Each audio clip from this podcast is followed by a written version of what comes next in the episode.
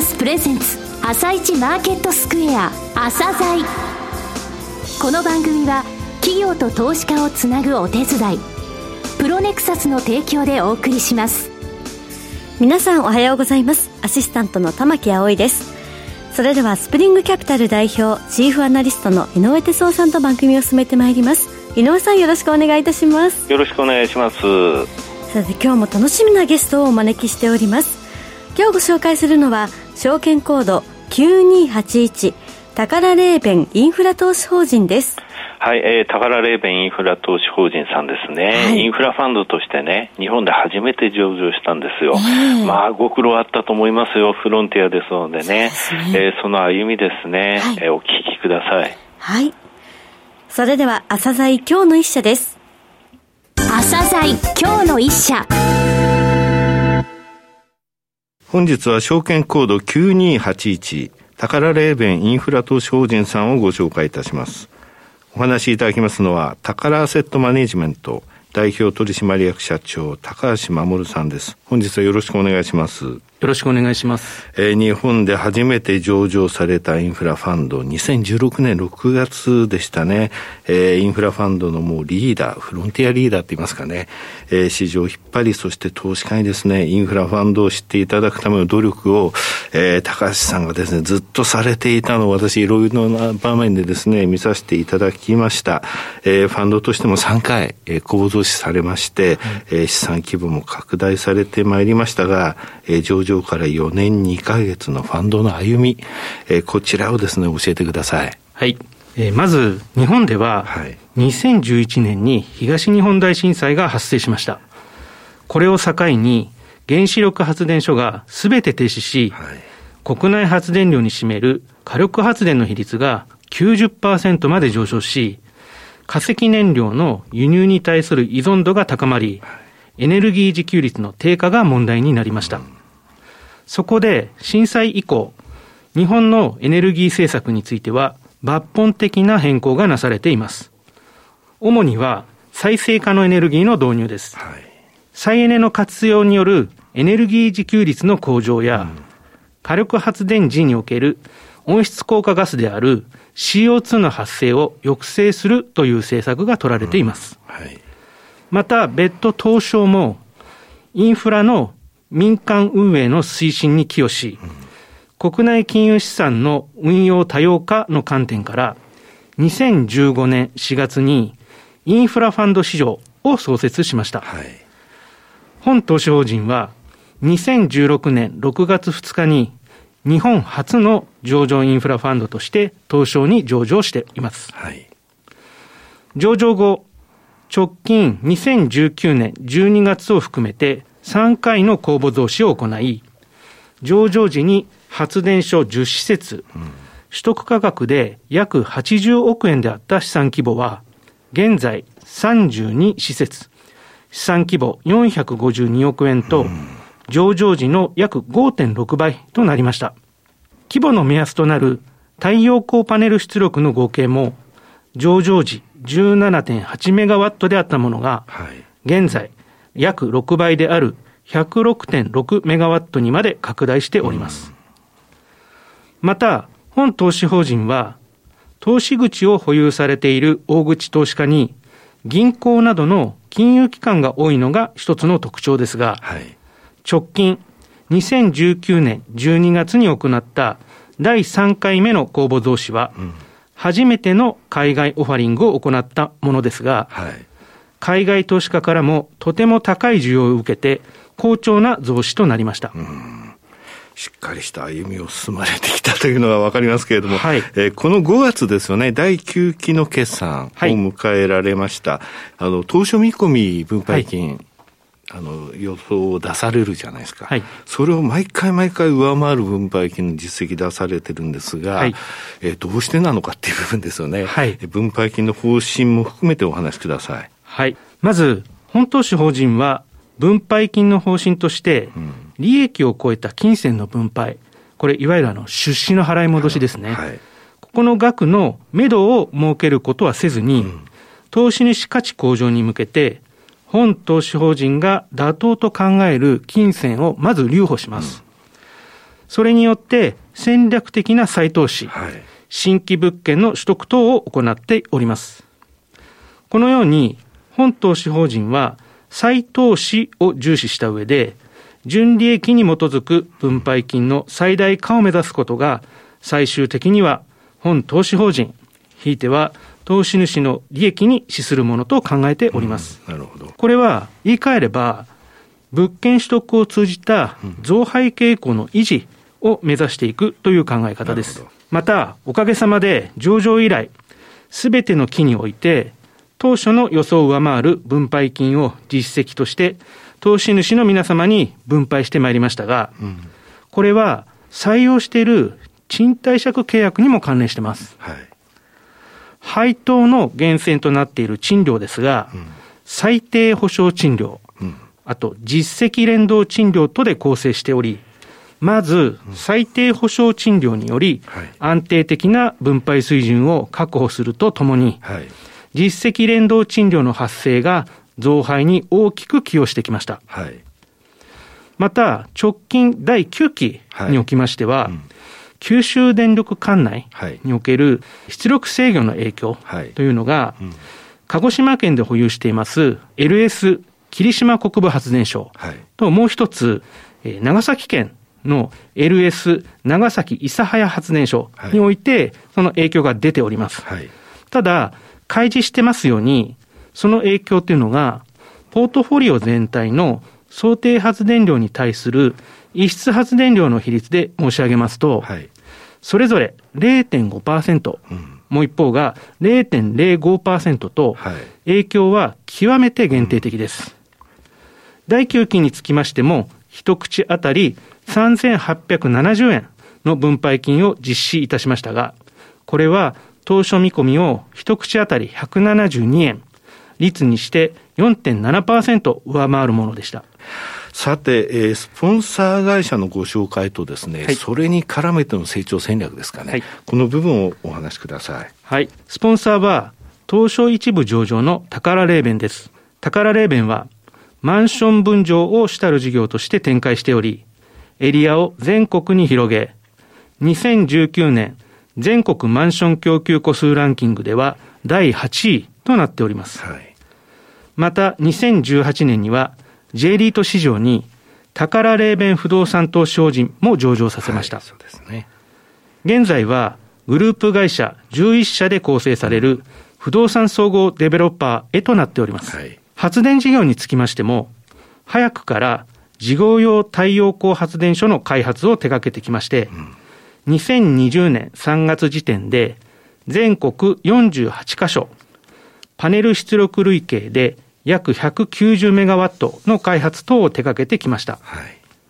現在、投資法人が保有している発電所のすべてを宝霊弁がオペレーターとなっていますが、うん、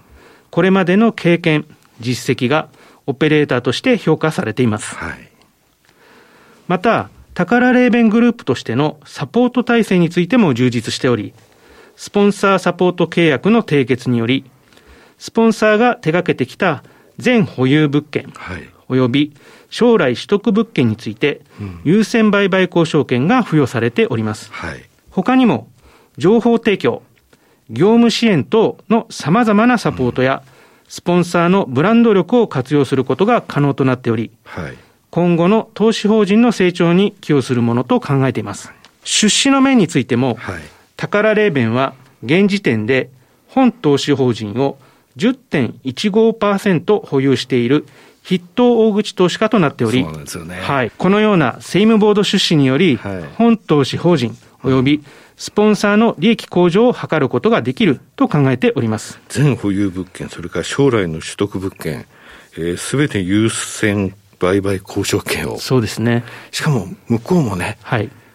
えー、大口の、もう筆頭の、えー、投資家ですから、はい。あの、収益性の高い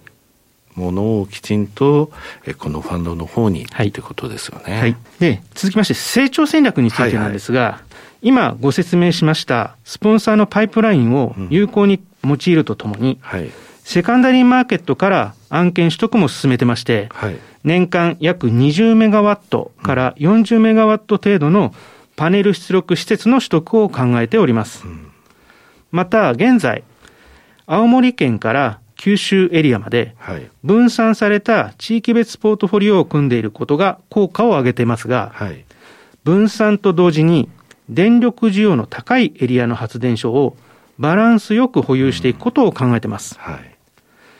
現在、日本の販売電力量の多い上位3エリアが東京電力、はい、中部電力、うん、関西電力となってますが、ね。はい、この3エリアで現行ポートフォリオの約80%を占めています。はい。うん、今後も地域の分散を継続するとともに、うん、特に電力需要の高いこれらのエリアの発電所をバランスよく取得していきたいと考えております。はいあの直近ですね、格付けも変化がありましたよね、はい、嬉しいニュースでしたが、はい、もっと嬉しいニュースがですね、はい、ESG 絡みであったと思うんですが、こちらのご紹介お願いします。まず格付けのところについてなんですが、日本格付け研究所から発行体格付け、シングル A マイナスを取得していますが、はい、格付けの見通しについては、2019年、12月23日付で見直しが行われています。はい、安定的からポジティブに変更がされました。はい、なるほど。はい。で、今ご紹介いただいたように、うん、ESG への取り組みという形で、はい、ESG のパフォーマンスを測るべく、ベンチマーク的な指標として、世界的に使われているグレスビー評価というのがあります。はい、ここのインフラストラクチャー部門に2019年、初めて参加をいたしました。その結果、全20ファンド中、世界2位、はい、アジア地域では1位を獲得することができまして、アジア地域におけるセクターリーダーに選出されています。これね、社長にお聞きしたいんですけど、はい、去年、初めて出されたわけですよね。はい、そうですね。リートなんかでも初めて出されると、はい、その年は実は順位を発表しなかったりするそうですね。リートさんも多くて、はい、翌年、あ、こういうとこ直せもう少し上がるかもしれない。で、ね、1年経ってからその順位を発表したりするんですが、すね。はい、これ、アジアで1位、世界で2位って、取れると思ってました？いや、全く思ってませんでしたね。はい、1年目はまず参加をして、うん、翌年度から上位を目指していくように、えー、取り組みをしたんですけども、はい、まあ、思いがけず、こういう結果をもらったということは、非常に嬉しいことですね。思いがけずというか、今までね、はい、やっぱりあのスポンサー含めてずっとされてきたことがですね、はい、評価されたってことだと思うんですが、はい、海外オファリングの前でした。前ですね。そうですよね。はい、そうです。じゃあ海外オファリングの時に、アジア1位ですよって言えたわけですね。去年の12月、はい、あの、このグレスビーの評価を、はい、まあ、それこそ引っ提げてですね、うん、えー、海外にオファリングに行ったんですが、はい、特にやっぱり欧州の投資家様っていうのは、うん、こういう ESG 対応、グレスビー評価というのを十分に認識されていたので、とても高い評価を受けたというふうに考えてます。ね、この ESG とか、やっぱり SDGs、こういったところを意識された運用、これからもえー、認識されてですね、はい、行われていただきたいというふうに思っております。はい、えー、最後になりましたが、リスナーに向けて一言お願いします。はい。えー、引き続き、安定的なキャッシュフロー及び収益を維持していき、さらに投資商品としての魅力が増すように、資産規模の拡大を図っていくとともに、純利益に基づく分配金による配当を心がけ、投資主価値の最大化を目指していけるよう、引き続き運用を行っていきたいと思っております。今後とも宝レーベンインフラ投資法人をどうぞよろしくお願いいたします。高橋さん、本日はどうもありがとうございました。ありがとうございました。今日の一社、宝レーベンインフラ投資法人をご紹介しました。さらに井上さんにお話しいただきます。はい、えー、とにかくね、えー、引っ張ってきました。はい、えー、上場時17.8メガワット、現在106.6メガワットで、これからも毎年ね、20から40メガワット程度のパネル出力施設、取得していきますと、はい、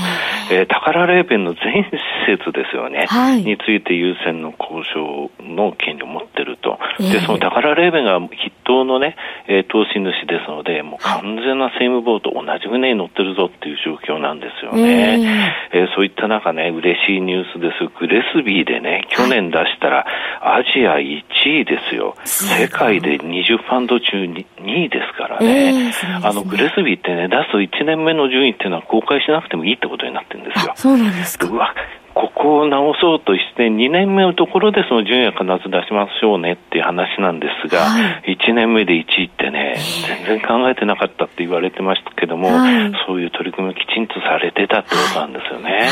それでね、あの、日経 IR フェアって、あの、玉木さんも何度か、あの、えー、えー、来てもらったじゃない、はい、ビッグサイトの方に、えー、あそこでね、あの、インフラファンドの説明等をやるとね、はい、高橋社長必ず2日間ともいてですね、はい、自分の出番が終わってもよ、はい、それでそのコーナーのところで、はい、他のファンドの質問とかも受けながらね、えー、インフラファンドっていうものはどういうファンドかっていうのをね、えー、来場者にね、丁寧に説明されて、パンフレット元にね、あの暑い中ね、そうですよね、それをね、ずっとやられてる姿って見てたんでね、えー、だ今回のグレスビーのアジア1位っていうのはね、ああ、頑張ったなっていうのとね、あともう、もう私はもうアジア1位その前から上げてましたけどね、このファンドと、ね、高橋さんに対してはね、そうい。うふうに思いました。非常に嬉しいニュースでしたね。そうですね。うん、はい。それでは一旦お知らせです。企業ディスクロージャー IR 実務支援の専門会社プロネクサス。上場企業のおよそ6割2200社をクライアントに持つ。これはアジア証券印刷の時代から信頼と実績を積み重ねてきたからこそ。さらにプロネクサスが目指すのは企業と投資家をつなぎ日本の株式市場を活性化させることです。プロネクサス私たちは個人投資家の皆さんを応援します。井上哲夫今日のストラテジーそれでは井上さん、後半の解説もよろしくお願いいたします。はい。えー、RSI の14日っていうのがありましてね、14日間でその前日比の動きの中でプラスがどれぐらいだったのっていうパーセンテージなんですが、えー、これの5日平均と10日平均を足して RSI 合計って言って、私これメールマガジンでしょっちゅう、えー、お伝えしてるんですが、はい、もうダウがね、だいたい80から160の間で推移して、それを超えるとちょっと行き過ぎよってことなんですが、えー、7月23日に130って160よりも全然下で天井打ってから、はい、8月5日に110ってまた全然下じゃないところでそこを打って、はい、それは今朝ね、158まで再度上昇したの。これ160に近づいて、おそらくここが RSI としては天井のところになると思うんですよね。はい、だから7月の23、8月の5日、8月の25、えー、こういう節目のところであの RSI つけたんですが、はい、えー、あまりね、幅がないところでつけたんで、静かに推移してきて、10日間でないですので、平均出来高もね、7億5000万株、ビックス22 2.15、非常に静かな上昇で上がってきたんですが、はい、アップルがね、この8月31日に1対4分割するのね。で、ダウっていうのは単純なんで、え1対4になると4分の1の上昇効果しか、企業しかなくなるの。はい、先週金曜日190ドルダウを上げて167ドルが、なんとアップルの効果だったんですが、これが4分の1になると、ダウ65ドルの上昇ってことになっちゃうのね。だから9月以降、ちょっとアップル頼みってことができなくなるっていうところは、ちょっと注意かなってことですね。わ、かりました。井上さん、本日もありがとうございました。また来週もよろしくお願いいたします。この後は東京市場の寄り付きです。朝鮮この番組は企業と投資家をつなぐお手伝いプロネクサスの提供でお送りしました。